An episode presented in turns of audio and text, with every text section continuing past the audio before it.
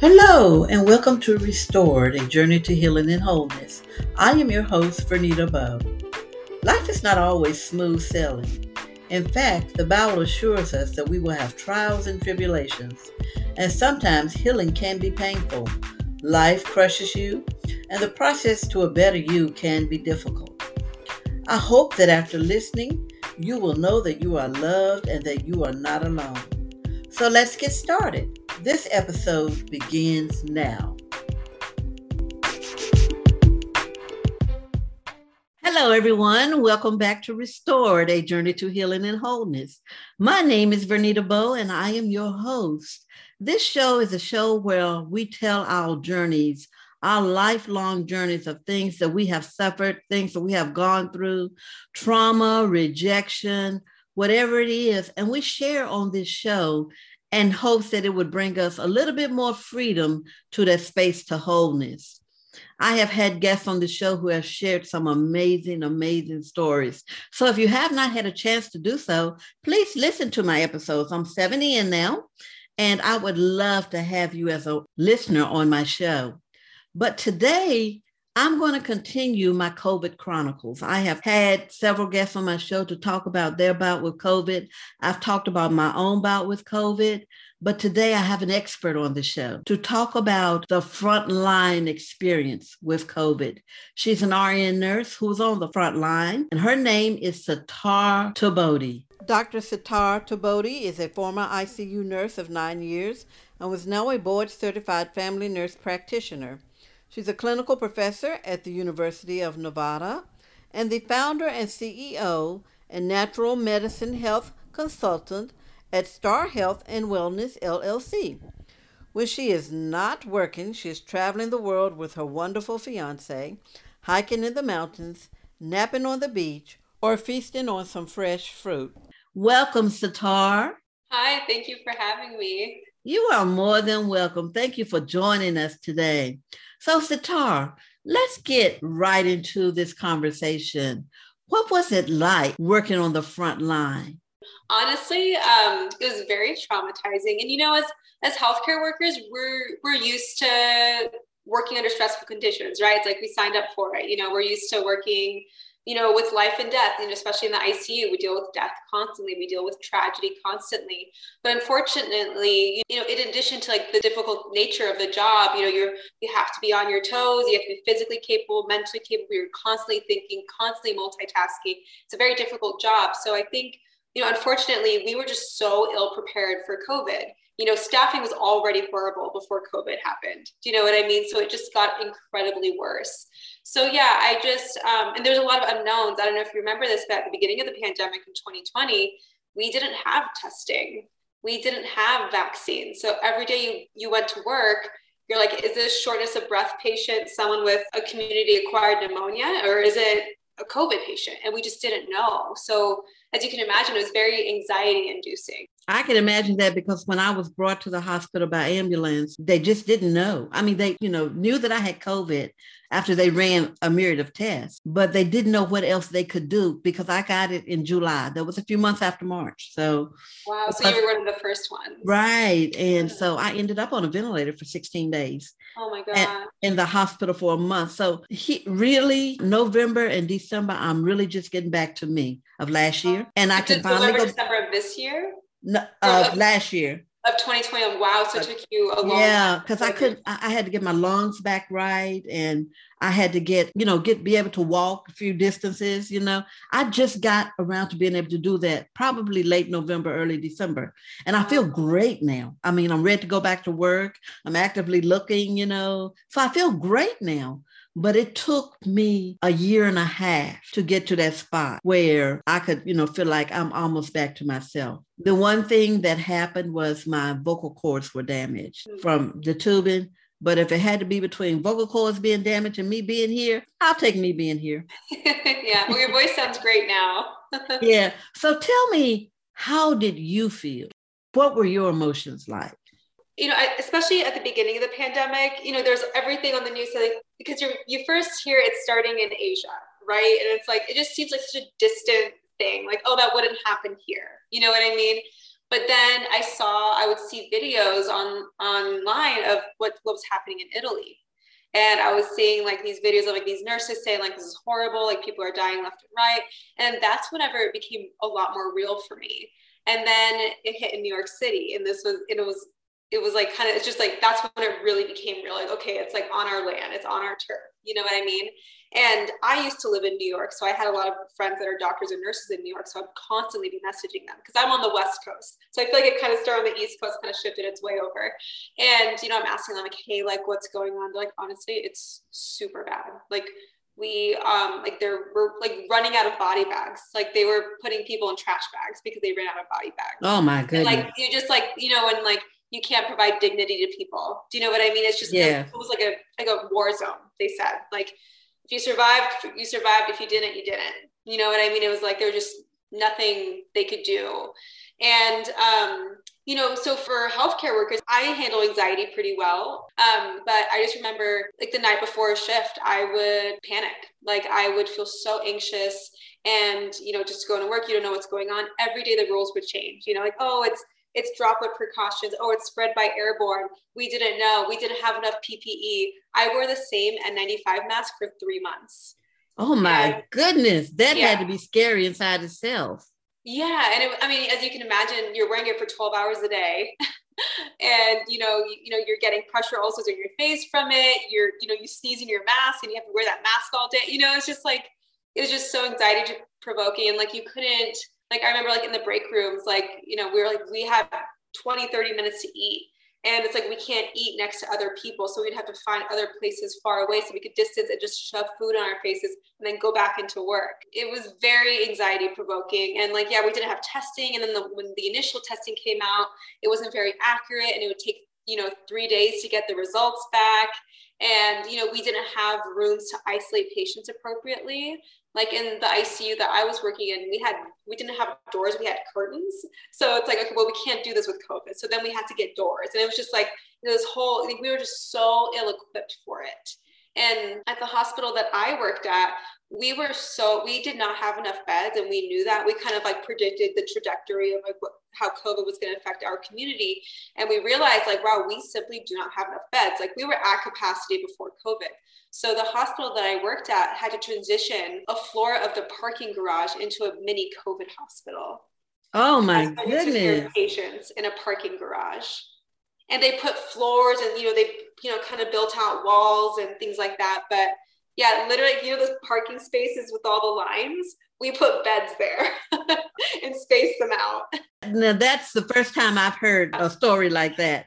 But I can imagine that though, because of the number of cases that they say were going and entering to the hospital by the day, by the by the hour, and not hearing it from, from somebody who's really been there or who's there. Like you get a mental picture of what you think it might look like, but hearing you talk about this, it's like they were in a garage because they ran out of space in the hospital. Yeah. Like this was really bad. And of course, you know, unfortunately, you know, during especially at the beginning of COVID when we got really got hit, a lot of hospitals were canceling elective surgeries. So these are surgeries that like wouldn't kill you if you didn't have them. So if like you you've been needing a knee replacement for a few months, you know, we would cancel those surgeries because it wouldn't harm you too much. Like you wouldn't die from not getting the knee replacement. So we had to cancel a lot of elective surgeries. And unfortunately, those surgeries make hospitals a lot of money. Mm-hmm. So we stopped doing surgeries for a while to kind of, you know, make room for COVID. And the hospitals ended up losing a lot of money. So because of that, they basically restarted doing all surgeries. So they just said, sorry, like we're losing too much money. We don't care if we don't have enough staff. We just have to restart everything and we're just going to figure it out. So that was like another complicated thing to deal with too, because it's like in Romer, you have a COVID patient, and then you have another patient that had a, rip, um, like a hip replacement, and you're just like, why? Like this is not safe.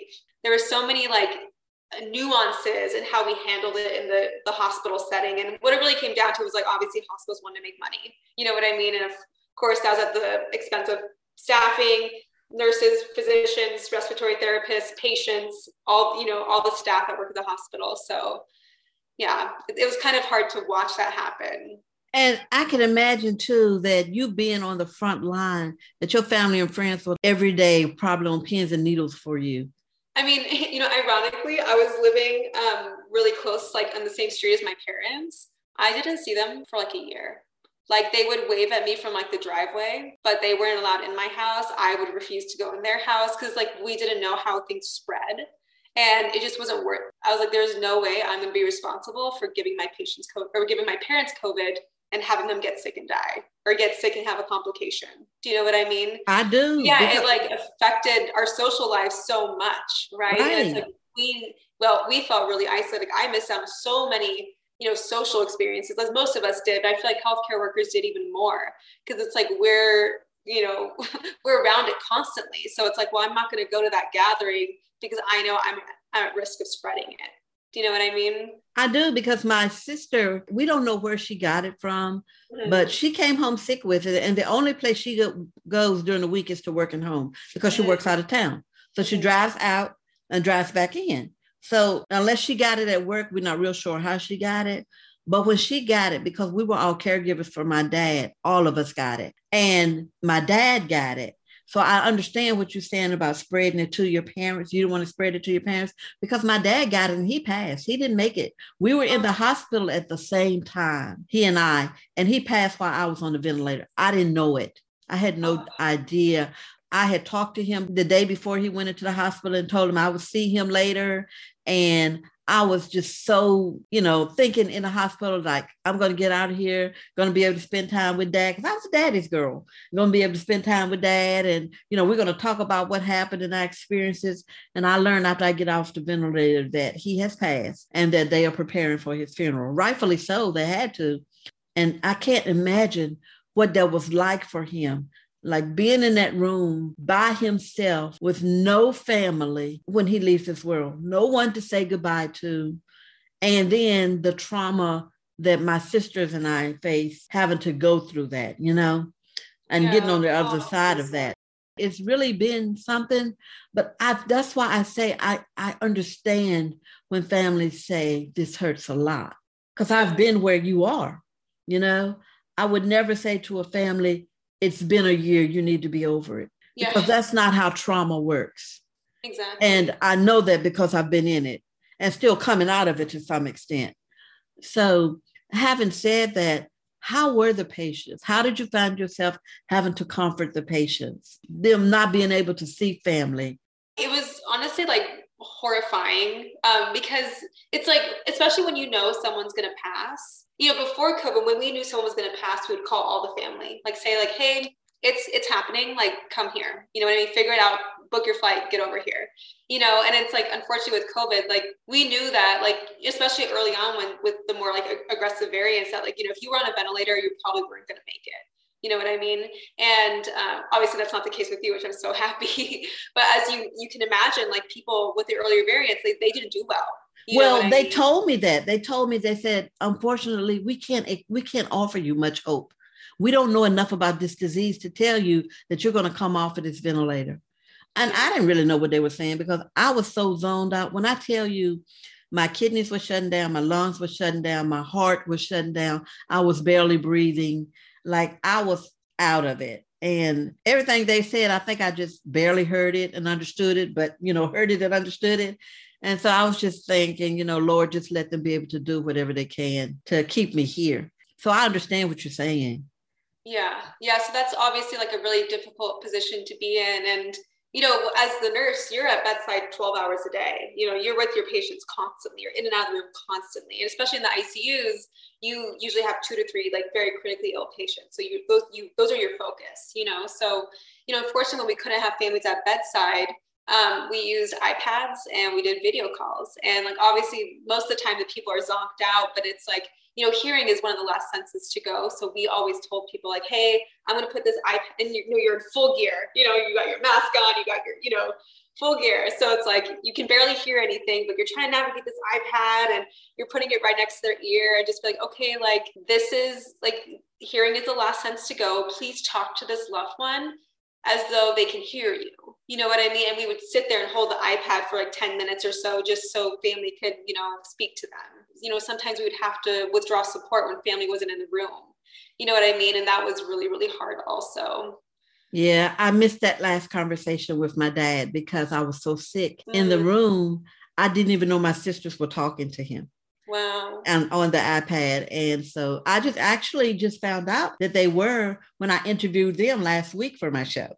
Hmm. And they hmm. told me about that. So I didn't, but I do recall um, being able to talk on the iPad to my sisters and to my daughter, my uh, granddaughter, my son. I do recall being able to do that while I was in the ICU. Oh, that that was great. That was really really great because even though they couldn't be there, you still had some type of connection. Yeah, um, especially something familiar because I think you know, especially the ICU, it's very disorienting. Like you're attached to all these monitors and cables. There's alarms going off. There's weird lighting. There's people coming in and out of your room, and people develop what we call ICU delirium because of it. it's very disorienting. So I think it's so important whenever to hear a familiar voice. It's so reassuring, and I think that was probably one of the hardest things because you know, I mean, being around people that love you or hearing their voices, it's just it's so healing you know, and with COVID, especially when someone's fighting for their life, to not have some that some of that support, you know, is very difficult. Yeah. Did you have to do anything to like for your mental stability? What kind of breaks or what kind of things did you do so that you can maintain some type of mental stableness during this time? Um, so I, it was kind of a journey for me. Um, so I think the biggest thing was initially with the pandemic first started, kind of similar to what everyone else was doing. I was on my phone a lot, constantly looking at the news, reading the articles, New York Times, constantly, constantly, constantly. And one of the best things I did was to not watch the news, not read the articles, stay off my phone. Because what would happen is I'd wake up on my day off. I would, you know, pick up my phone at eight in the morning and I'd scroll, scroll, scroll until one because it'd make me depressed and I couldn't get out of bed. Do you know what I mean? Yeah. So I stopped looking at the news. and I was like, I was like, I like I live and breathe COVID. Like I don't need to keep talking about it and hearing about it, you know, on all my days off. Um, you know, unfortunately, like, you know, being social was kind of like we couldn't all do that, right? So that was kind of something we couldn't do. But you know, my friendships with my colleagues was life changing. It was life saving. Do you know what I mean? Like we could vent to each other, we could cry to each other. Um, I'm a big fan of crying. I like to cry. I usually feel better afterwards. um, and then, you know, on my days off, I'd rest a lot. I'd eat really healthy. You know, I, try and exercise in the home, things like that. So lots of self care. Self care is very important, and it's really, really important, especially for those who've gone through COVID, that they get back to that place where they're taking care of themselves. Right. Um, yeah, because what you mentioned, like your body went through significant trauma, like this virus tried to kill you, you know? So it's like you need to treat your body like a child, like you would a child. You need to nurture, you need to love it, you need to allow it to rest, you need to nourish it with good food. Yeah. Yeah, I mean, it was just so much. I mean, my hair even came out. Like I had to start going to a beautician. Um, first, it was every week, and then every two weeks because just combing my hair would come out in bunches just, mm. just fall out. And she treated it back to health. You know, that was one of the things that I had to do, but just learning to take care of myself because I was that person. I took care of everybody else. Mm. Everybody else was more important, you know, everybody. And I never really spent a whole lot of time on me or for me. Mm-hmm. So, COVID, that's one of the things COVID has changed for me. My message next week is going to be the seven things I learned from COVID. And that's mm. one of the things that COVID has changed for me is that I am important. I need to take care of myself, and it's okay for me to do things for me. Yes. Because wow, I lost myself in everybody else my mom, my dad, my sisters, my children, everybody I was taking care of, good friends or whatever. And I lost myself in that. And I had to find myself again. So, one thing COVID did for me was that, was to help me find myself. Oh, I'm so happy. A little blessing in disguise. A little blessing in disguise. I love it. Is there one simply amazing story that you can remember? It's really hard because, like, you know, I felt like outcomes were so poor. Like, there were, you know, like lots of young people. And, and you know, so that was obviously very, very traumatizing and very sad. But, you know, there were some people, who, especially, I mean, young people did very well. Um, there were some people who would come in, you know, from like a, having a motorcycle accident who would also have COVID.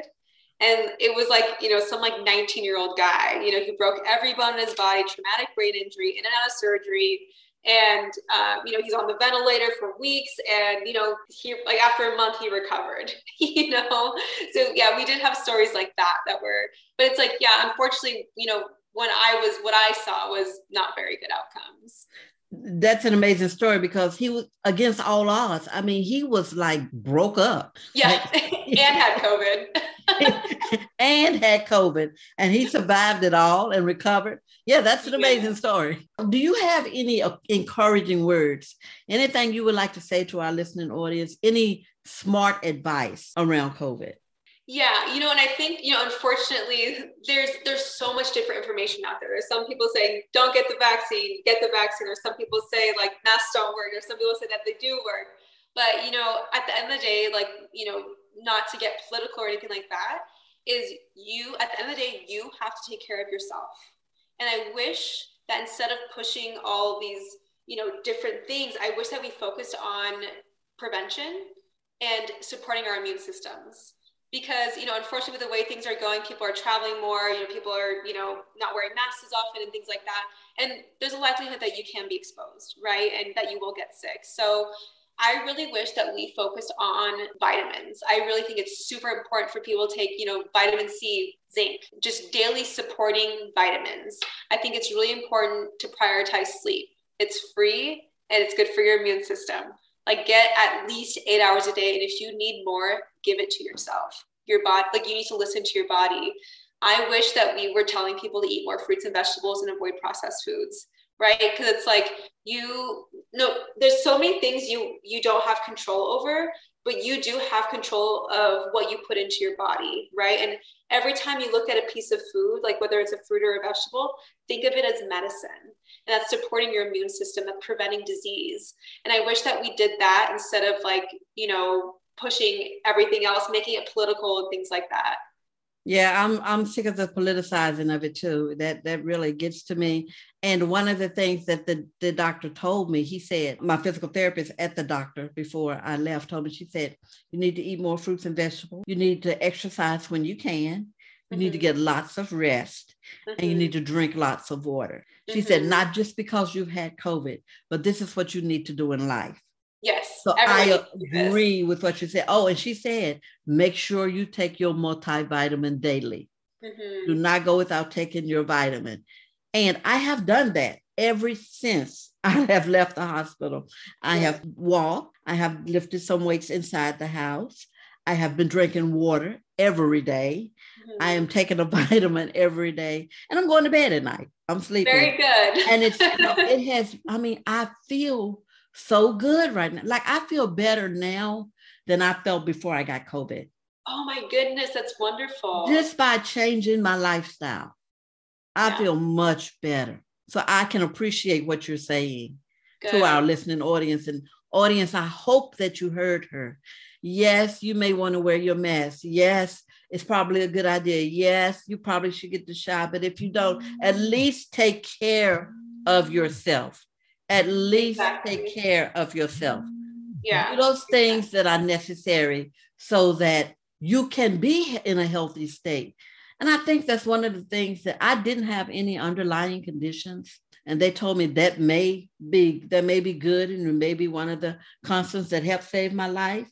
Right. But I have known people who have had asthma and things like that and have come through COVID and have now changed their lifestyle and are doing those things that I just mentioned. And they feel much better, even with their diseases, they feel much better. That's so good. Yeah, you only get one body. So it's so, so important to protect it. And yeah, it's like, and like, yeah, if you are one of those people who are higher risk, like obviously social distancing works. Like you're not going to get the virus, you know, from other people if you're you're avoiding other people.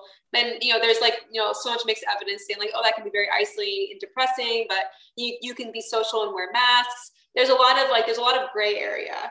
Um, so yeah, I think the biggest takeaway is like just protect yourself. You know, distance as much as possible, wear your masks, and support your immune system like you have to support your immune system because you know the second this virus comes in like it's going to weak it's going it's going to break you down.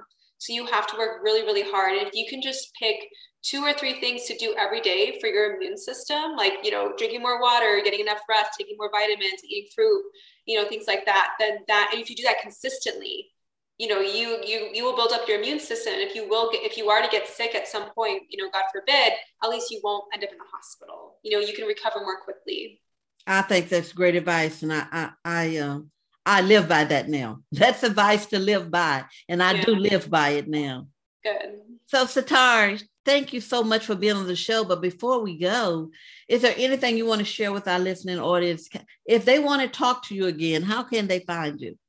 Um, so I can provide a website. Um, it's www.healwithsetare.com. Um, I do natural wellness consulting now. Um, so I help people heal from chronic illness.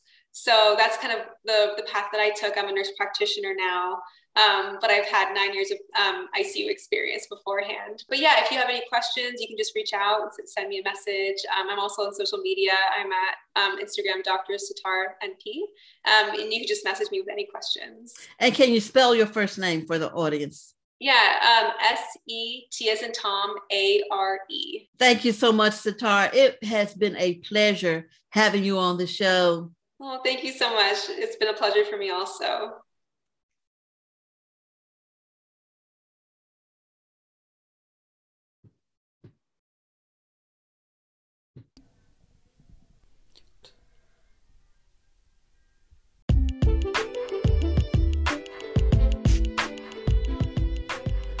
Am delighted that you have tuned in to this episode of Restored, a journey to healing and wholeness. It has been a pleasure to share with you today. If you enjoyed this episode, please leave a review. I would also appreciate if you would like, share, follow, and subscribe so that you can stay abreast of all things restored. Until next time, blessings as you continue your journey to healing and wholeness.